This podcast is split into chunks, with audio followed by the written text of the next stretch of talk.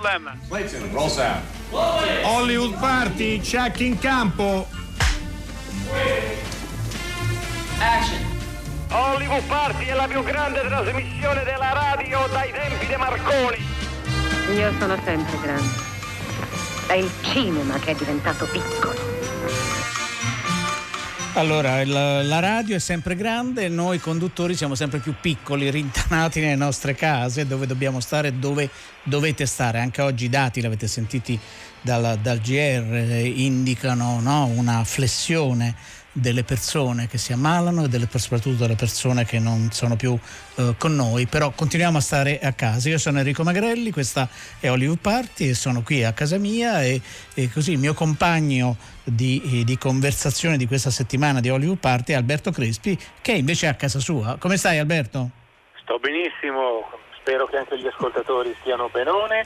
Io in realtà non sono in casa, lo confesso, sono nel piccolo giardino che ho eh, di casa, un, giardino, un, piccolo giardino privato e è, un bene che questa sia la radio e non la televisione, perché un, credo di essere un'immagine abbastanza raccapricciante, perché dovendo stare seduto in giardino per tre quarti d'ora mi sono coperto con un cappotto, una coperta, sembra un Babbo Natale trainato dalle renne. Beh, sare... però sarebbe meraviglioso avere... che di questi tempi è meglio. No.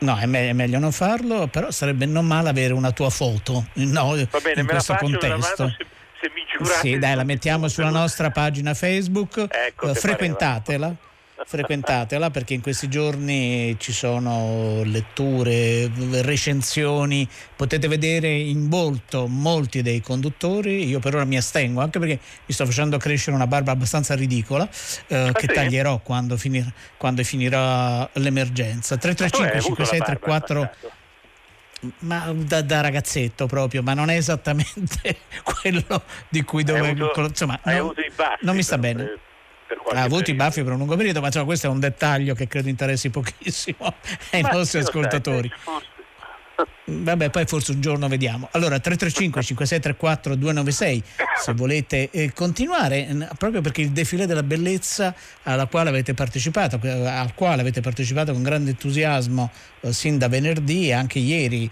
poi non siamo riusciti a leggere tutte le vostre nomination, candidature e passioni, però ne abbiamo stampate tantissime sul nostro oh, sito. Vogliamo cominciare con le notizie. Proprio ieri mentre eravamo in onda, quindi l'abbiamo scoperto soltanto eh sì, finita la bellissima. trasmissione, è morta veramente una bellissima, eh, una bellissima, attrice, una bellissima donna, una donna davvero molto in gamba, che aveva un nome eh, curioso, no? Honor Blackman, eh, più nota per un personaggio con un nome che adesso dirò per carità, eh, Pussy Galore. Che, possiamo dirlo, anche se siamo in fascia protetta, anche se ormai tutti a vedere le serie in originali mm, credo che capiranno di che cosa si tratta. È il personaggio, è una delle Bond Girl, quindi eh, siamo proprio nel 1964, Goldfinger, ve lo, ve lo ricorderete, ed era davvero meravigliosa, ma anche le ultime foto. La signora era nata nel 1925, quindi non era esattamente una bambina, e anche le sue foto da persona ormai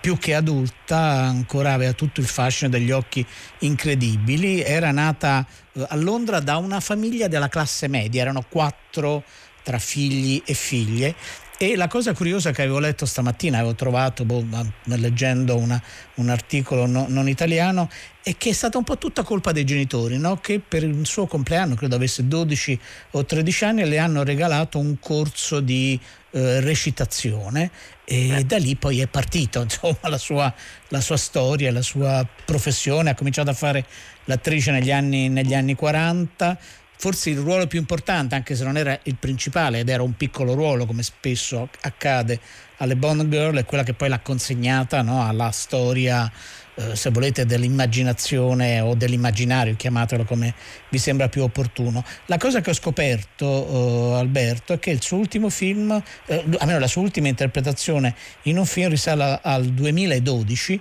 in un film che non ho visto, forse neanche tu, che si chiama London Zombies che eh, forse no, non è neanche il caso di vedere in questo periodo. E poi però qualcuno forse se la ricorderà nel diario di Bridget, di Bridget Jones, questo era però del 2001 e naturalmente la salutiamo, la salutiamo come facciamo sempre qui ad Hollywood Party, era veramente una brava attrice oltre che molto bella. Eh sì. È morto anche un personaggio importante del teatro e del cinema francese, eh, non tanto come attore quanto come insegnante di recitazione, si chiamava Jean-Laurent Cochet. Eh, la, la DN Kronos ci informa che è morto a Parigi a 85 anni per complicazioni del coronavirus. Eh, è stato il, l'insegnante tra l'altro di Gérard Depardieu, di Richard Berry, di Emmanuel Béard, di Isabelle Huppert, quindi vabbè, dai nomi che ho detto avete capito che come minimo è stato uno che ha seminato bene nella sua vita. In, poi c'è la notizia che pare che Pupi Avati riesca a fare il suo film su Dante Alighieri, va bene, glielo auguriamo, glielo auguriamo di tutto cuore, è un film che dovrebbe essere pronto il 13 settembre del 2021, perché il 13 settembre del 2021 saranno 700 anni dalla morte di Dante Alighieri, quindi prepariamoci, dopo l'anno raffaelliano prepariamoci a un anno dantesco siamo già in una situazione un po' dantesca per certi versi, ma insomma, cominciamo no, abituarci. È vero. Ricominciamo subito. Allora, cominciano ad arrivare i primi messaggi, questo lo devo leggere, dice però eh, vai, vai. Il, il, il, video preferito è quello, dice il più figo è Steve della casa che fa il campagnolo. Uh, non è eh, che fa il campagnolo, lui è il campagnolo. Infatti ho deciso di chiamarlo... Fa, Esatto, quindi è lì che lavora e poi presenta, presenta dei film per i nostri, così per chi ha voglia di seguirci sulla nostra pagina di Hollywood Party Rai. Io infatti d'ora in poi lo chiamerò il cincinato della critica, che dici? Possiamo dirlo? No? Va bene? L'ho, l'ho depositato, eh? L'ho depositato. Allora, cominciamo con la musica e poi subito dopo la musica il nostro primo ospite per i, i consigli d'autore che vogliamo darvi questa settimana.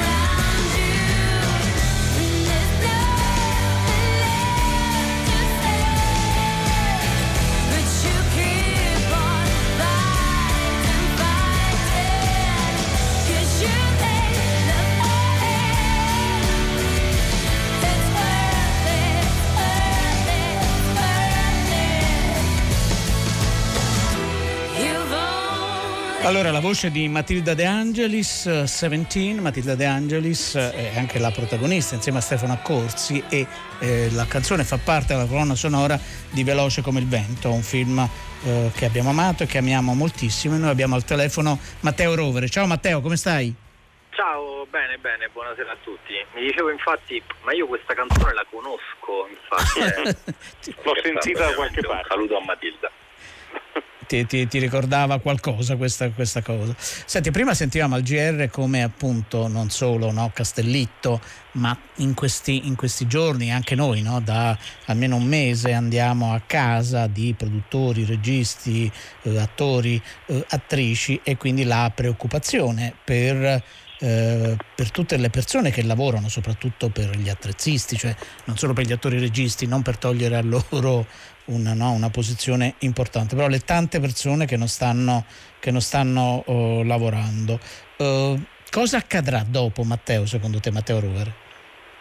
Ma intanto quello che dici Enrico è giustissimo perché non ci dimentichiamo che c'è un uh, settore con centinaia di migliaia di addetti che a differenza di altri si è totalmente bloccato da un giorno all'altro perché eh, ecco, mentre magari gli autori, i registi riescono a proseguire in qualche modo il loro, il loro lavoro, a casa ci sono tanti lavoratori del settore dello spettacolo che diciamo sono completamente fermi e questo non è semplice. E gli scenari sul futuro sono complessi. Io l'augurio che cerco insomma, di, di, fare a me stesso e a tutti gli altri è quello di continuare a vedere anche la sala cinema come una prospettiva, perché ovviamente il contenuto lo continuiamo a costruire, lo continuiamo a, a vivere tutti, vediamo i film, li vediamo a casa, li vediamo sulle piattaforme, li vediamo in televisione, però ovviamente il grande luogo che in questo momento è in crisi e che messo du- sarà messo a dura prova è, è il cinema, quindi quella sensazione su cui poi molto del nostro lavoro, per come, come lo, per com, perlomeno per come lo vedo io, si basa, cioè la sensazione di vicinanza con le persone, anche con gli sconosciuti, no? la sala chiusa, questo luogo di fruizione sempre più in difficoltà, eh, secondo me deve in qualche modo cercare anche di superare questo ennesimo, questo ennesimo colpo che sta subendo in questo periodo che non vi nascondo è veramente, veramente complesso. Matteo, possiamo chiederti eh, a che punto era la serie Romulus, se avevate finito le riprese, se sta, state continuando a lavorare alla post-produzione, sia pure in remoto?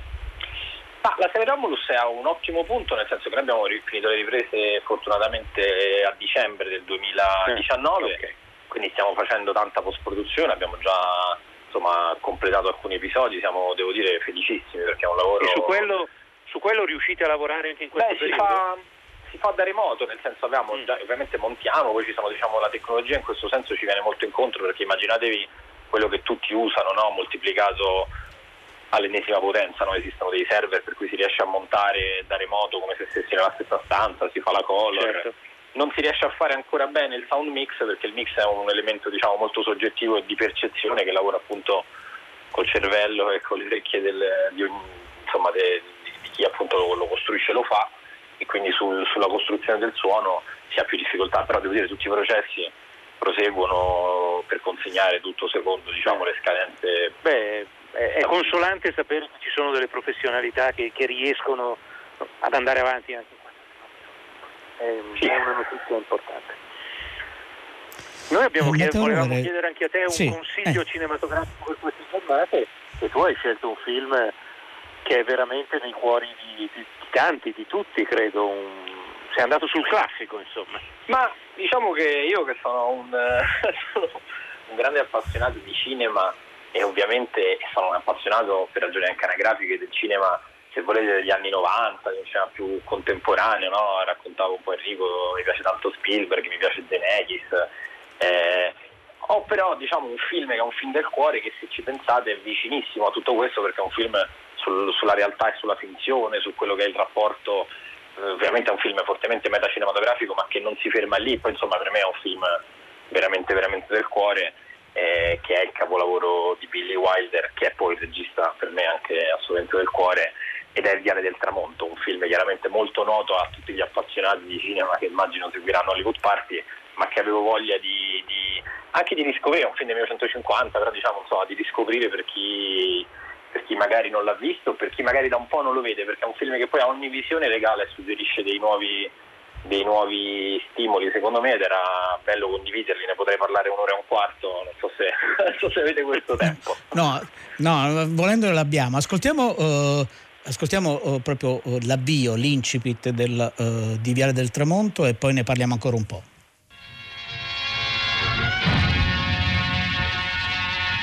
Questo è il Sunset Boulevard, il viale del tramonto Hollywood.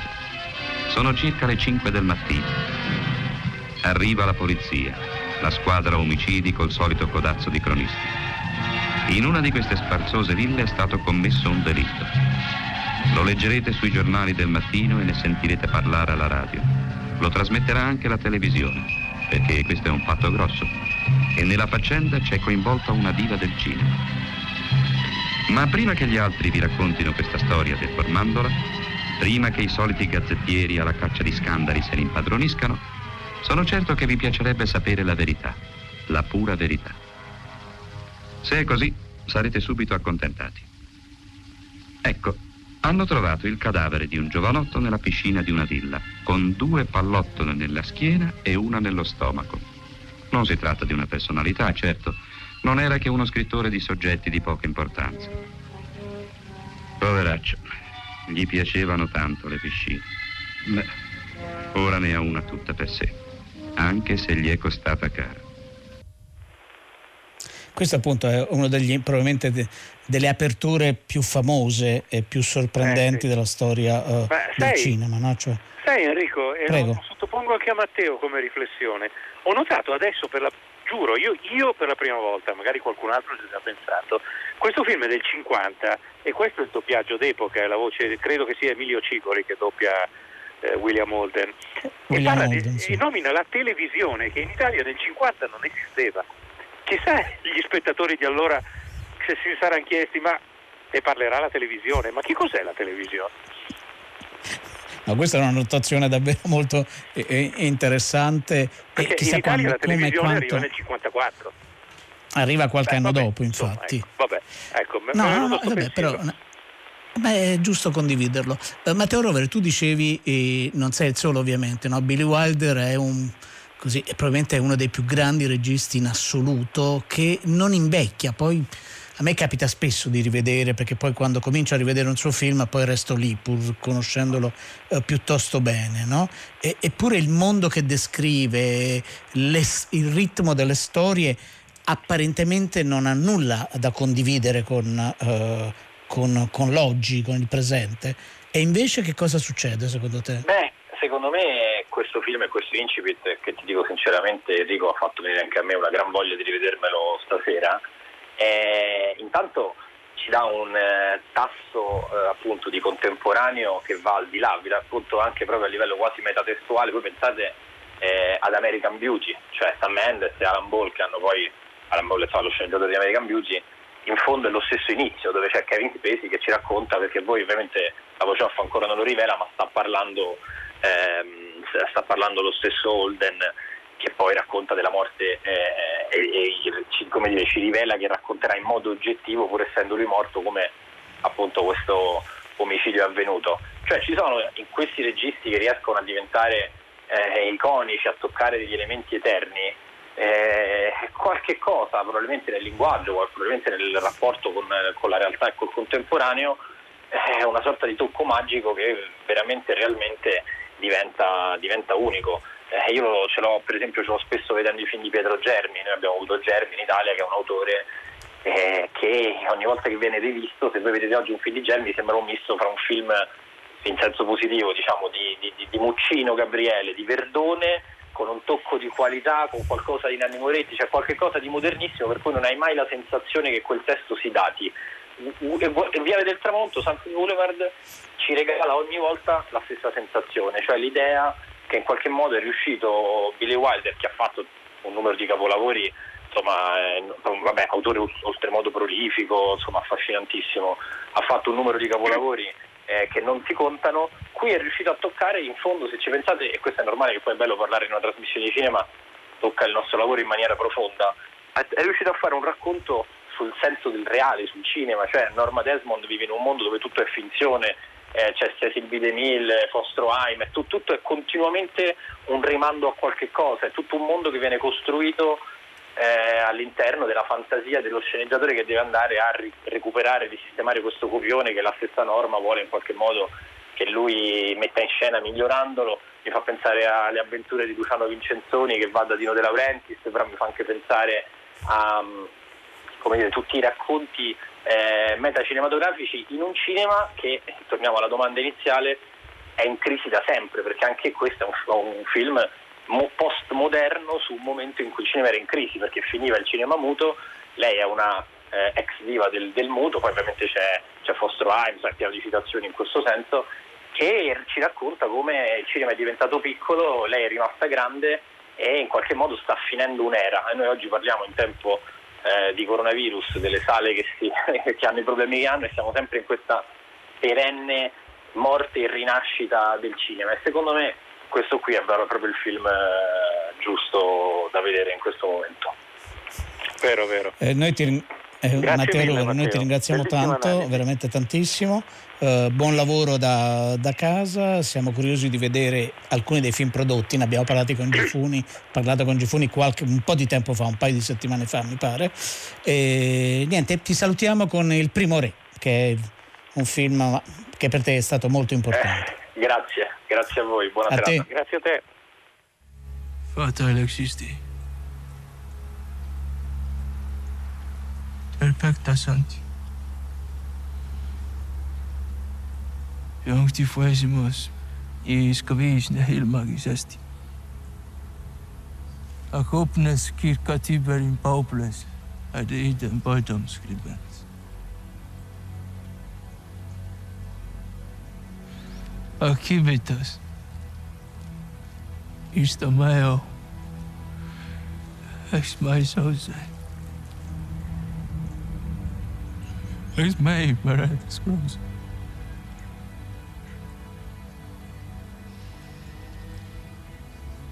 Nocteius anima hostias pestras pulsabit. Ultima mena si topnis cubit futuri pretium. TV. Oculos meos tenebras obfundite, ne videant. Vit enis mea fect.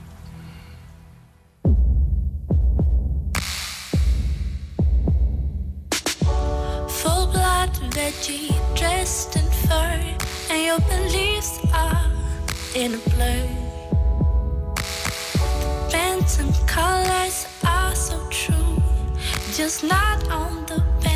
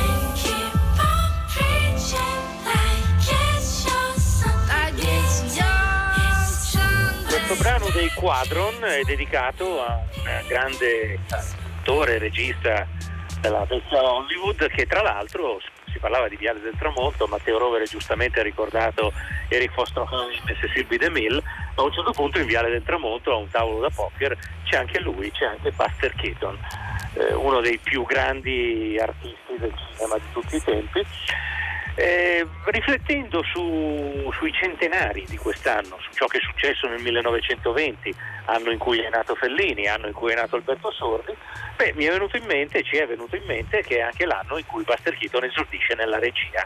E quindi con chi parlarne se non con Francesco Ballo che di Buster Keaton sa tutto. Buonasera Francesco, come stai? Eh, insomma, sono recluso. Ciao Francesco. Comunque Ciao, come Enrico. tutti. Sì, Ciao. come tutti, quindi poi vedo film comunque alla televisione. E ti rivedi anche un po' di Buster Keaton ogni tanto? Di Buster, sì, mi sono rivisto oggi, mi sono rivisto The Ice Sign, appunto per ricordare 1920, anche se The Ice Sign è uscito poi nel 21, però è il primo film che lui gira nel, nel gennaio-febbraio del 1920. Poi volevate sapere qualcosa sul 1920 e il 1920 è l'anno dell'esordio di, di Buster alla regia perché eh, firma il contratto con Joseph Skank però Joseph Skank lo lascia alla metro perché lui girerà la metro The Seffid, The Seffid come attore.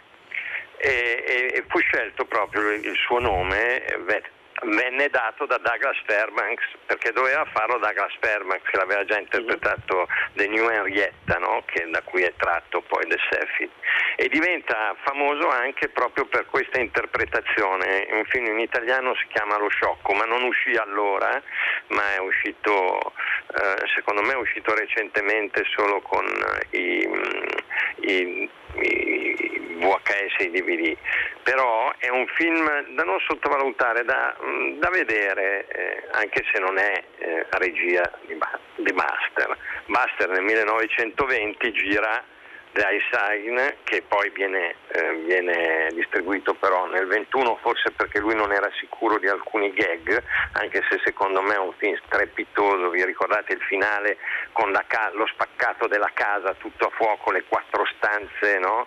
dalle quali ah, quello, lui passa sì, sì. in una e nell'altra sì certo è quello che lui deve, deve essere guardia del corpo e killer del, dell'uomo che, che difende insomma in qualche modo il primo film del 1920 suo quindi rimane One Week, che è un capolavoro assoluto di 193 inquadrature, perché io ho fatto il libro su One Week. Eh, lo sappiamo, Poi, sappiamo. Convict 13, che è stupendo, dove c'è un, un sogno perché sogno flashback, comunque un sogno perché Buster viene colpito dalla pallina di, da golf e rimane a terra e il suo abito viene scambiato con quello di un carcerato, quindi di un convitto numero 3 carcerato. Francesco Paolo, posso, chi- posso chiederti una cosa? Tu appunto prima ci dicevi il numero, il numero di inquadrature, erano nella media del numero di inquadrature dei film dell'epoca? Erano um, di meno, di più? Ecco, sai, ogni film ha una, una sua musicalità ritmica eh, e quindi un suo utilizzo del, dello spazio ritmo e quindi delle inquadrature, alcune inquadrature poi si ripetono, io le conto anche quelle che si ripetono mia, nel mio decoupage finale. 193 mm, è un numero abbastanza buono diciamo, di inquadrature, però altri film suoi stessi, corti, quando li avevamo quando ne avevamo fatto proprio un decoupage, avevamo contato le inquadrature erano, erano maggiori, cioè addirittura 230 eccetera. Questo per quanto riguarda eh, i cortometraggi, perché per esempio invece per quanto riguarda eh, Sherlock Junior, su cui anche questo ho fatto uno studio particolare, sono è un mediometraggio, dura 44 minuti, poi in realtà bisogna vedere a che velocità di proiezione tu certo, lo proietti certo. perché essendo il film muto comunque è 347 inquadrature, è un 5 rulli, quindi mentre i film di cui stiamo parlando del 1920 sono dei due rulli, quindi durano circa 25-24 minuti. Francesco, ascolta insieme a noi un piccolo incunabolo Rai che abbiamo recuperato. Eh, quando Keaton negli ultimi anni di vita viene in Italia per girare il famoso Due Marines e un generale insieme a Franchi e Ingrassia, eh, film molto carino tra l'altro in cui lui è molto bravo, viene intervistato da Carlo Mazzarello, Carlo Mazzarello, oddio aiutatemi, il famoso giornalista RAI che faceva sempre i servizi di cinema. Ma, eh, Mazzarella diciamo per sicurezza, Mazzarella, c'è anche un Mazzarella. attore che si chiama così, ecco, diciamo eh, appunto, no, l'attore però è Piero Mazzarella mi pare. È Piero, oh, allora è Carlo. Mazzarella no, no, vabbè, lui. Con servizio e lo traduce anche. Eh, quindi questa è una piccola chicca Rai risalente agli anni 60 in cui Keaton ci racconta qualcosa di lui. Uno prima. Signor Keaton, quando per la prima volta lei ebbe l'idea di apparire sullo schermo e come è venuta questa idea? Con il viso serio, senza mai ridere. When you get the first time the idea to appear like this without smiling? Well, it wasn't an idea. You see, I was born with a show. Ecco, nessuna idea. Sono nato nel teatro e sono un figlio d'arte. E mio padre mi fece lavorare appena fu in grado di camminare. Diventai così un componente della compagnia a quattro anni e in brevissimo tempo mi accorsi che ero un tipo di attore che se ridevo io stesso di quello che dicevo non avrei mai fatto ridere il pubblico. In altre parole, più prendevo sul serio il mio lavoro e più risate suscitavo. Così quando ebbi otto anni cominciai a recitare automaticamente. Quando iniziai a fare del cinema a 21 anni me ne dimenticai. Mi dimenticai della mia espressione glaciale, della mia faccia immobile e di cose del genere. Andai a vedere i primi due film che avevo girato per vedere se avevo riso ed era una cosa di cui non mi rendevo neanche conto. I just worked that way automatically. Signor Keaton, oggi non esiste più veramente la comicità, non esistono più dei veri film comici come una volta. Perché secondo lei non esistono più?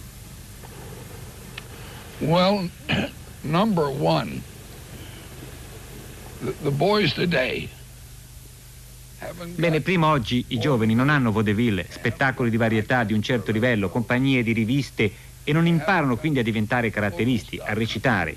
E anche questo è molto importante per quel tipo di lavoro che facevamo allora Cherry Chaplin, Harold Lloyd ed io.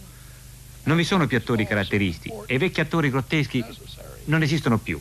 Non fanno altro oggi gli attori comici che raccontare soltanto delle barzellette. Non c'è varietà, non ci sono attori perché non c'è scuola. Non ci sono posti dove imparare. Grazie signor Keaton, adesso vediamo che la signora Keaton è qui ad aspettarla, la lasciamo alla sua serata qui in questo albergo romano. Allora, questo era Carlo Mazzarella, ho controllato Alberto. Carlo, sì. sì, sì, nell'indecisione che, che, che c'era un, un molto a nostro tutti. grande predecessore.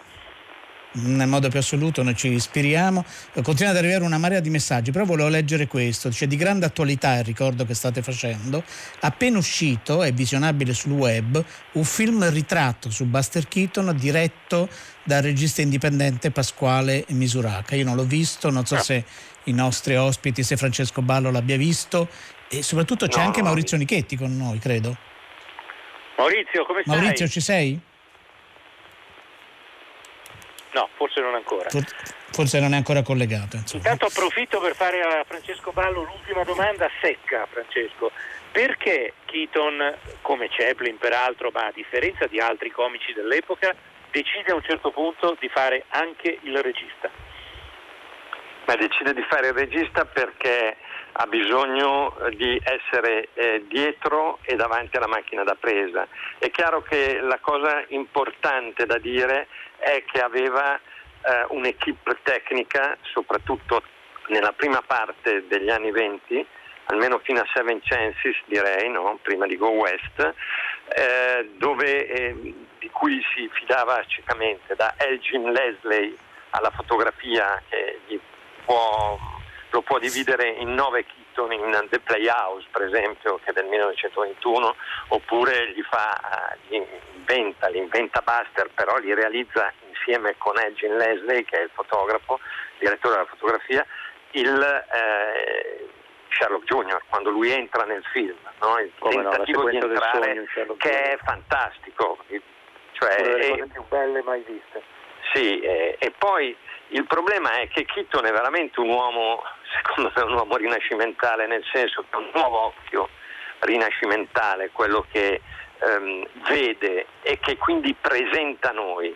La composizione spaziale di Keaton è una composizione spaziale unica, soprattutto per quegli anni, se noi andiamo a vedere anche gli altri film, non c'è quel mitore, quella lucidità, quella presenza proprio di ogni oggetto a fuoco in campo, sia eh, nei personaggi o nei personaggi o anche negli elementi diciamo più vicini alla macchina da presa, sia negli elementi invece proprio in profondità di campo, l'uso della profondità di campo a fuoco. E quindi la composizione spaziale diventa uno degli elementi chiave, oltre a quello del ritmo del da ritmo spazio-tempo del film, no? Perché è chiaro che Keaton fa dei film comici che poi possano raggiungere l'ansia esistenziale, l'angoscia, il tragico anche di alcuni finali, perché non c'è sempre l'happy end se vogliamo, ma c'è sempre questo scrutare. In fin dei conti l'occhio di Buster Keaton sembra guardare lo spettatore no? Attraverso quel foro della tovaglia in The General, ve lo ricordate? Che Come sembra no. tra Fontana e Burri, non so, è, è di una modernità, Buster Keaton era avanti, io dico sempre sì, le, agua- le avanguardie sono state avantissime, ma Buster Keaton anche con loro sentiva Di più, questo, diciamo pur di più. provenendo dal vaudeville, eh, perché è chiaro che i genitori, se- come dice lui, sono i suoi maestri, cioè il padre Francesco, è il suo maestro. Poi sentiamo però se- ricordiamo Roscoe Arbuckle, che è il maestro cinematografico di Buster Keaton. Eh, Allora Francesco, sentiamo se Maurizio Nichetti era in linea e se ha sentito tutto quello che hai detto. Maurizio ci sei? Sì, sì, sì, mi sono agganciato. Ciao, ho Maurizio. sentito le ultime frasi. Ciao, ciao a tutti. Sei d'accordo con questa, con questa Beh, assolutamente. del regista dell'occhio chitoniano? Sì, assolutamente. Quando si parla di Keaton eh, io penso sempre che sia stato eh, sempre trascurato rispetto ai suoi meriti, perché era veramente un grande, era avanti, moderno ancora oggi, eh, abbastanza unico. Sì, perché se noi pensiamo anche a- agli artisti d'oggi, chi fa video, eh, chi fa- mh, prendono proprio come esempio ormai eh, Buster Keaton, One Week, pensiamo al lavoro di Gianni Colombo su One Week, ma anche a, a lavori architettonici e quindi penso non solo alla One Week, ma posso pensare anche a Steamboat Bill Jr.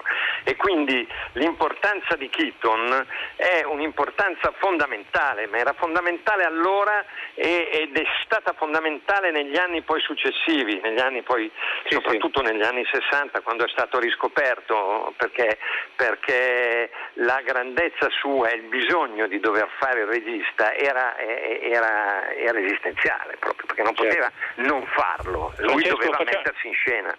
Francesco, diamo la parola un attimo a Maurizio che vorrei che lui ci raccontasse cosa ha significato Keaton per lui come regista, come attore, come artista. Ma guarda, a me è sempre piaciuto anche quando, come dire, non mi occupavo di cinema, quando non ero un cinefilo, quando non andavo a passare le mie serate nelle cineteche, però mi è capitato di vedere dei film di Keaton e sono stato folgorato da questo comico che non chiedeva consenso al pubblico, quasi si stupiva con la sua impassibilità del fatto che qualcuno potesse ridere di quello che faceva. Ecco, questa grande dignità mi ha sempre affascinato, cioè il comico che ride delle sue battute, il comico che ammicca, il comico che chiede il consenso al pubblico non mi è mai piaciuto. Mi è piaciuto invece sempre questa sua eh, distanza, questa sua dignità massima che non, eh, non si aspettava quasi la risata, per lui era vivere normalmente, era correre, era agire perché non si poteva che fare così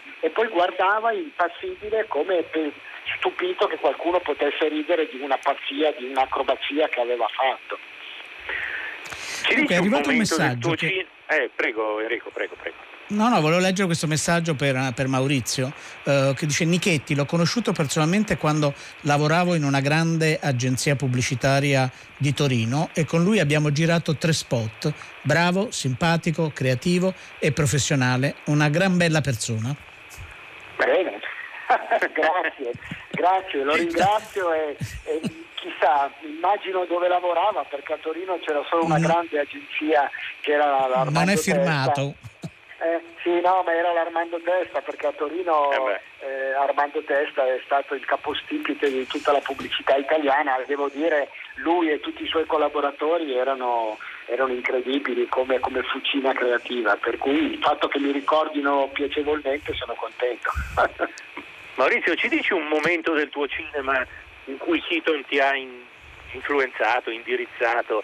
Ieri mi dicevi che forse c'è un momento di Ratataplan in cui hai pensato a lui proprio. Ma guarda, eh, naturalmente i film si guardano, ormai i miei film li sto guardando da 40 anni, per cui ne ho parlato tanto le cose le pensi dopo. Al momento che le fai non ti rendi conto che forse facendolo hai, hai dentro qualcosa che hai visto, no? Allora, rivedendo dopo la scena finale del bicchiere d'acqua, quando il bicchiere d'acqua arriva, quando Topor eh, si, si risana, guarisce, comincia a camminare e io come unica eh, reazione ho l'impassibilità, guardo e poi faccio la scena dopo un cocktail ma con la serietà di uno che non è cosciente, che sta facendo qualcosa per cui la gente sta ridendo. Ecco, quel tipo di, di spirito lo ritrovo, l'ho ritrovato evidentemente l'avevo già visto nei film di Keaton e inconsciamente, in maniera naturale, io non, non, non, facevo grandi ragionamenti quando stavo lavorando, stavo girando, era il mio primo film, per cui era tutto molto istintivo, però il mio istinto mi portava verso quel tipo di impassibilità. Ecco, non ho mai fatto una, una gag anche se poi la gente mi diceva ceppliniano perché non parlavo, perché avevo i baffi, ma io non sono mai stato ceppliniano, io ho sempre cercato di rifarmi a una dinamica di gag molto più chitoniana che, Beh, penso, ecco. penso che sia vero Maurizio. E Ma darti del questo- chitoniano è il più grande complimento che possiamo fare. Assolutamente, assolutamente. E Io noi ti diciamo chitoniano allora. Vi ringraziamo molto e vorremmo salutarvi eh, facendovi sentire cosa dice di Keaton un attore, un attore italiano che apparentemente da Keaton sembrerebbe lontanissimo. Sempre nei, nei meandri del, dell'archivio Rai abbiamo trovato una breve clip in cui è Nino Manfredi a parlare di Buster Keaton. Salutiamo Francesco Ballo, salutiamo Maurizio Nichetti, ma se stanno in linea possono ascoltare cosa Grazie. diceva Nino Bene, Manfredi bene, di Buster Keaton. Ciao! Grazie, Ciao, viva, grazie. Bas- viva Buster. E beh, eh, ha insegnato tutto a chi ha saputo capire, a chi ha saputo assimilarlo e niente purtroppo a chi non, non ha capito la grande arte di Buster Keaton. Dare un giudizio conciso e, e improvvisato eh, su Buster Keaton dico, sarebbe perlomeno da presuntuosi, perché secondo me Buster Keaton, dopo eh, Chaplin, è il più grande attore tragico dell'arte comica. Dicevo questo perché Harold Lloyd, eh, Max Sennett, Fatti, Ridolini, tutti grandi attori, ma che basavano la loro arte di divertire eh, su vari elementi, eh, la- il trucco, la, la- la- voce, ehm, tutti elementi ehm, esteriori. Ecco, mentre eh, Buster Keaton era stato segnato da Dio con quella sua faccia eh, da, da tragica, da, mm, da vittima della- della- del mondo, della vita, della società, per cui eh, qualunque cosa, qualunque atteggiamento, qualunque ehm, piccola, eh, banale avversità della vita quotidiana diventava un fatto enorme. Keaton, quello vero, l'ultima volta che l'hanno visto, passeggiava lungo le strade e per il vento di Roma. Durante le pause di un film con Franchi e Ingrassia, aveva in corpo mille litri di alcol, la faccia la solita, senza allegria. si ubriacava ogni giorno con la troupe borgatara alla faccia della cirrosi epatica perché lui ci teneva al suo pubblico più che al suo fegato. E gli elettricisti sono gente simpatica gli urlavano infatti non vedi se forte sto Keaton bevendo il bianco misterioso dei colli di Roma o quello forte del sud che fa assaggiare l'infinito a tutta la gente di bocca buona.